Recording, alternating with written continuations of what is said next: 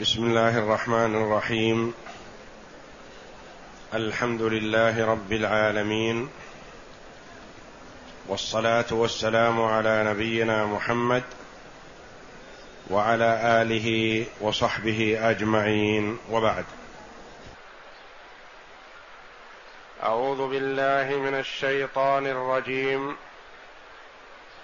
إن هذه أمتكم أمة واحدة وأنا ربكم فاعبدون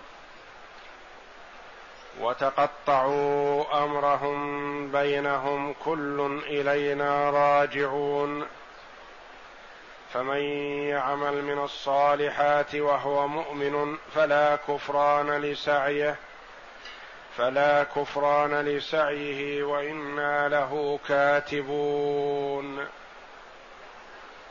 يقول الله جل وعلا إن هذه أمتكم أمة واحدة وأنا ربكم فاعبدون. إن هذه الشرعة والدين التي عليها كل من سبق ذكره من الأنبياء والرسل صلوات الله وسلامه عليهم أجمعين. إن هذه أمتكم إن هذه أمتكم هذه ملتكم. فالأنبياء عليهم الصلاة والسلام من آدم إلى أن ختمهم الله جل وعلا بمحمد صلى الله عليه وسلم. كلهم عقيدتهم واحدة. وأصل دينهم وهو إفراد الله جل وعلا بالعبادة واحد. لا يختلفون. وإنما يختلفون في الشرائع في الأحكام الأخرى. قد يجب على أمة ما لا يجب على الأمة الأخرى. وأما أصل الدين والعقيدة فهي واحدة. إن هذه أمتكم والأمة تطلق على معان كثيرة. ورد كثير منها في القرآن العظيم. إن هذه أمتكم أمتكم هذه بمعنى دينكم.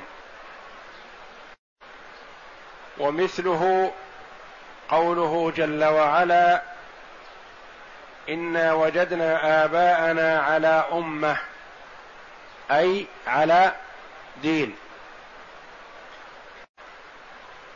ومثله قوله جل وعلا يا أيها الرسل كلوا من الطيبات واعملوا صالحا إني بما تعملون عليم.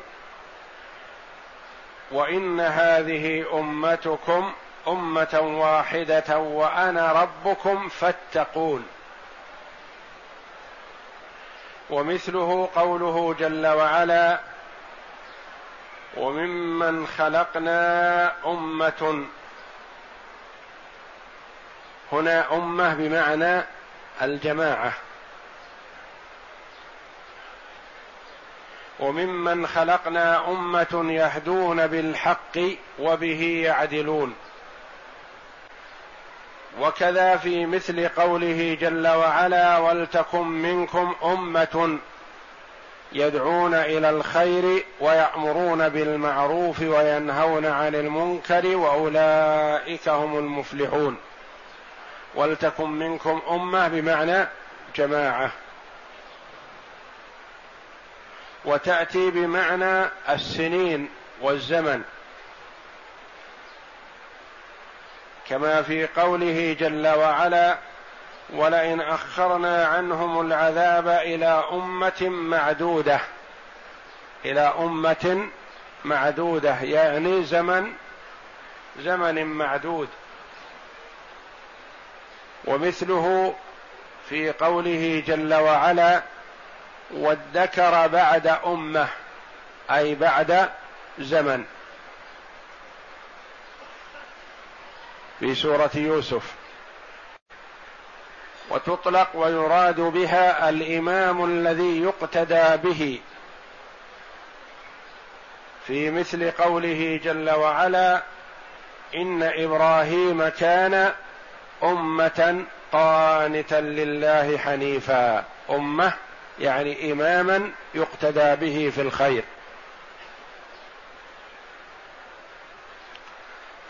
فكلمة أمة أتت بالقرآن العظيم في معان عدة.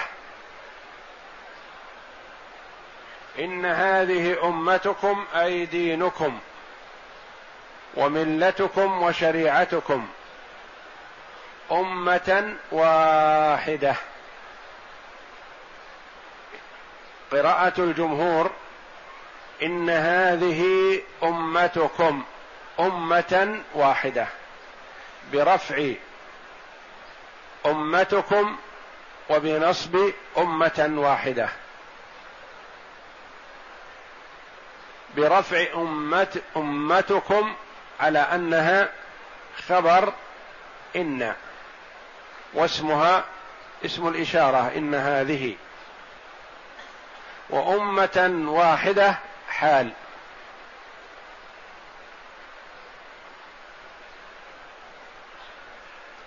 قراءة أخرى إن هذه أمتكم أمة واحدة. على أن كلمة أمتكم بدل من اسم الإشارة والبدل من المنصوب منصوب في محل نصب اسم إن. وأمة واحدة خبر إن. وأنا ربكم فاتقون. وأنا ربكم هنا فاعبدون. وفي سورة المؤمنون فاتقون. دينكم وشريعتكم وملتكم واحدة وربكم واحد. فاعبدوه وحده لا شريك له. وفي هذه الآية بيان من الله جل وعلا بأن الشرعة العامة والملة العامة للأمم ملة واحدة وهي دين الإسلام إفراد الله جل وعلا بالعبادة. الاستسلام لله بالتوحيد والانقياد له بالطاعة والخلوص من الشرك. والرب واحد جل وعلا هو المستحق وحده للعبادة لا شريك له. وكان الواجب على الأمم عامة أن تكون كذلك. وأن يلزموا هذا المنهج فلا يحيدوا عنه. ولكن الكثير منهم ترك ما أمر به وأخذ بما لم يؤمر به. فلذا قال الله جل وعلا وتقطعوا أمرهم بينهم. كأن المفروض أن يكونوا شيئا واحدا. وأن يكون الدين واحد والأمة واحدة. لكنهم لم يلتزموا بذلك بل تفرقوا. وصاروا جماعات وأمم وأحزاب. وتقطعوا أمرهم. صار أمرهم بمثابة القطع. كل جماعة معهم قطعة وشيء منه. وكما قال عليه الصلاة والسلام افترقت اليهود على إحدى وسبعين فرقة. وافترقت النصارى على ثنتين وسبعين فرقة. وستفترق هذه الأمة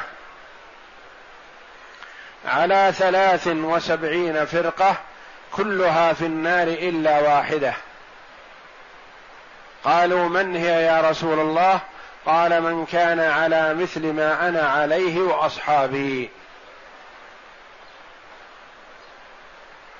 يعني من كان على نهج الكتاب والسنة. من أخذ بهدي السلف وهم أهل السنة والجماعة ومن عداهم فهم يستحقون الدخول في النار ولا يقال إنهم مخلدون فيها وتقطعوا أمرهم اختلفوا وتفرقوا وقد نهوا عن الاختلاف والتفرق. وأمروا بالاتفاق والاعتصام بحبل الله واعتصموا بحبل الله جميعا ولا تفرقوا.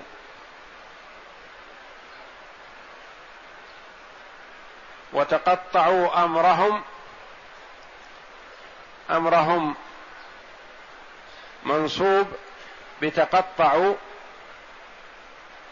أو منصوب بنزع الخافض وتقطعوا أصله في أمرهم فحذف الجار فنصب لذلك على حذف الجار.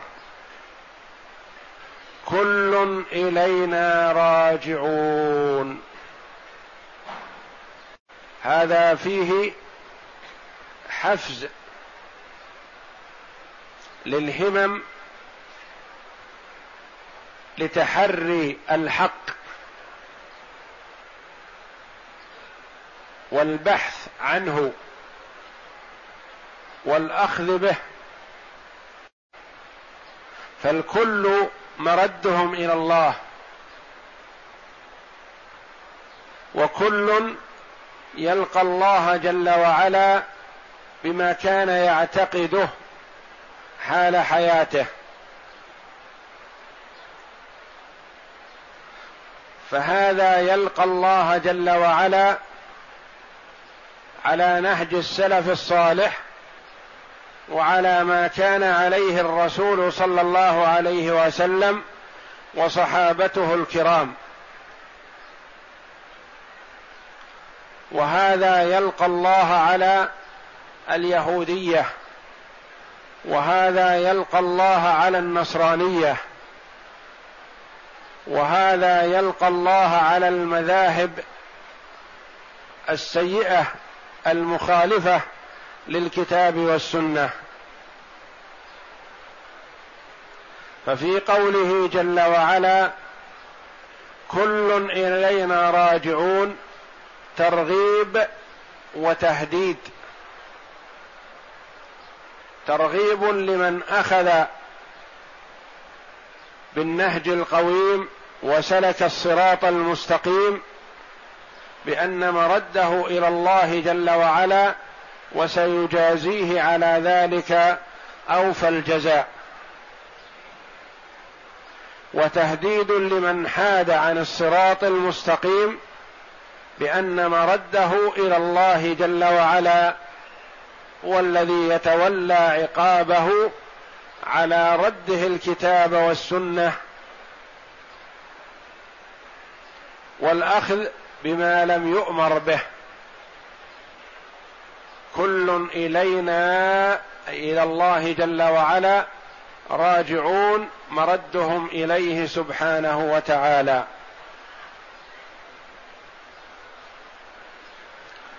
ثم قال جل وعلا فمن يعمل من الصالحات وهو مؤمن فلا كفران لسعيه وإنا له كاتبون. من عمل عملا صالحا وهو مؤمن بالله جل وعلا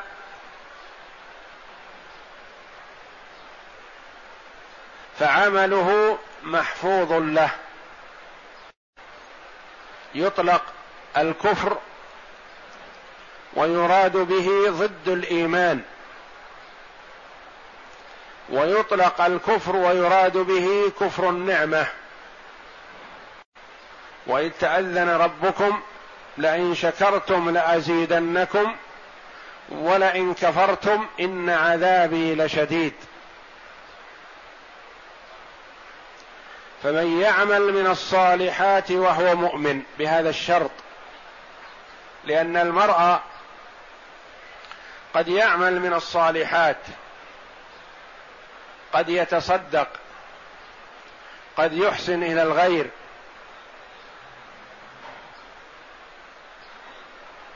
قد يعمل عملا صالحا ينتفع به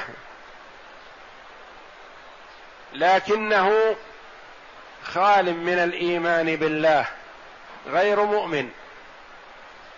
هذا ينتفع بعمله في الدنيا يثاب عليه في الدنيا لكن في الآخرة لا.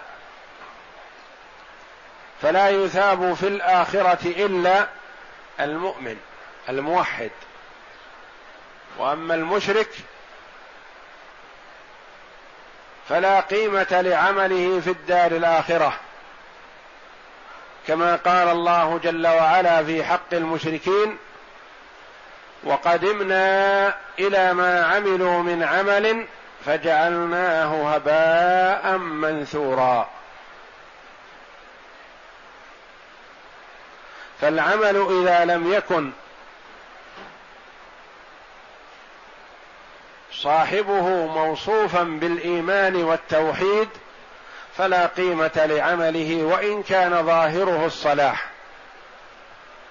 فمن يعمل من الصالحات وهو مؤمن.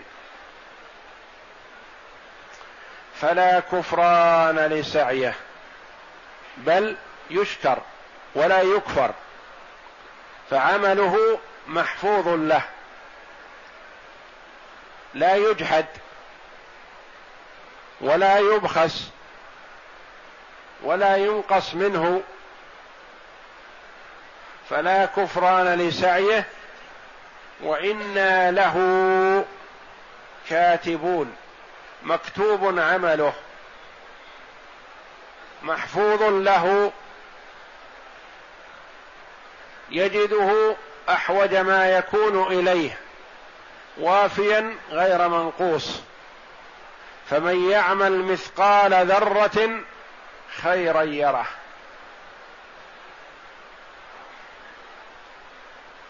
أي عمل صالح وإن قل فإنه يحفظ له ويكتب له ويستفيد منه في الدار الآخرة.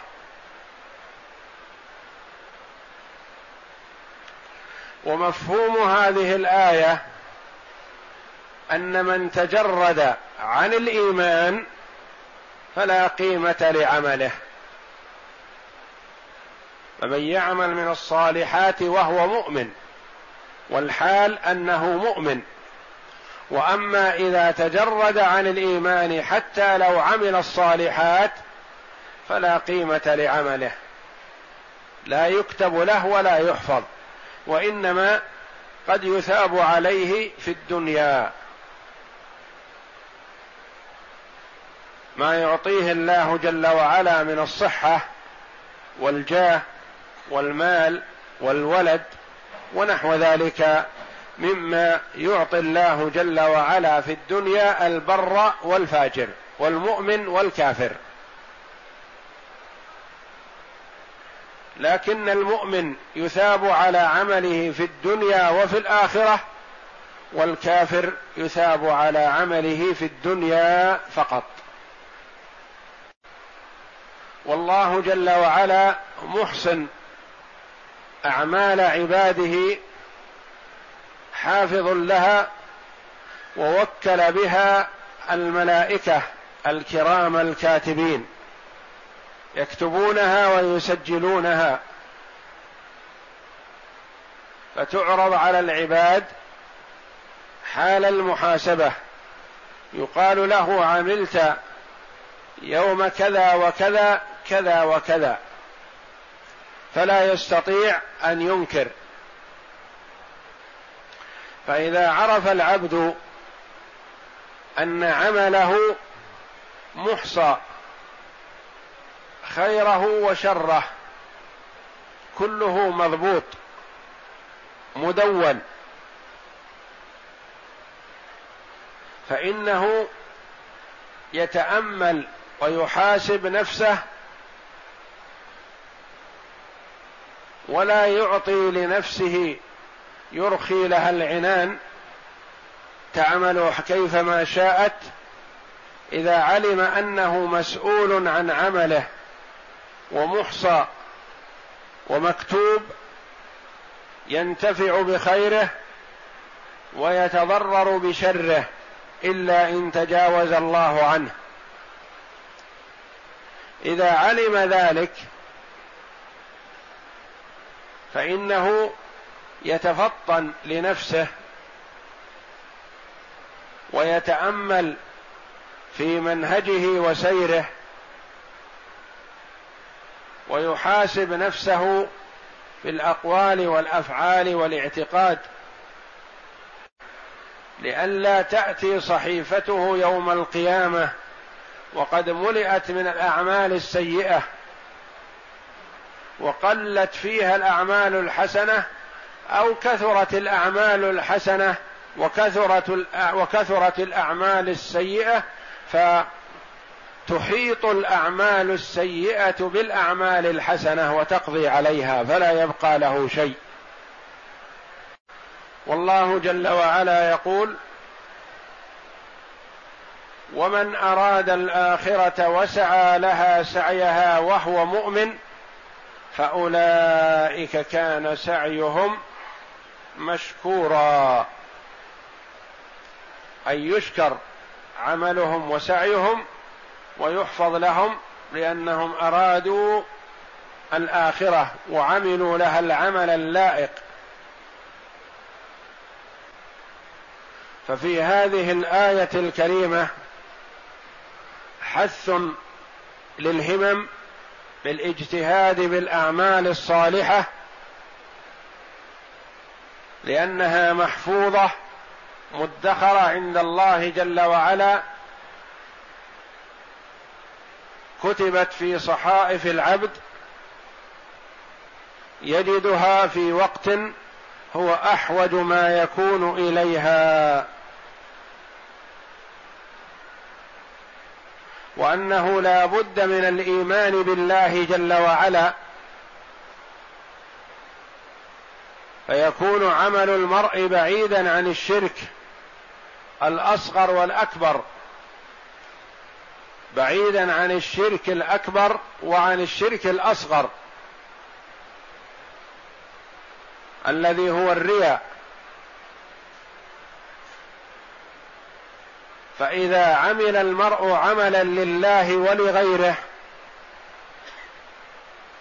رده الله جل وعلا. كما ورد في الحديث أن الله جل وعلا يقول أنا أغنى الشركاء عن الشرك.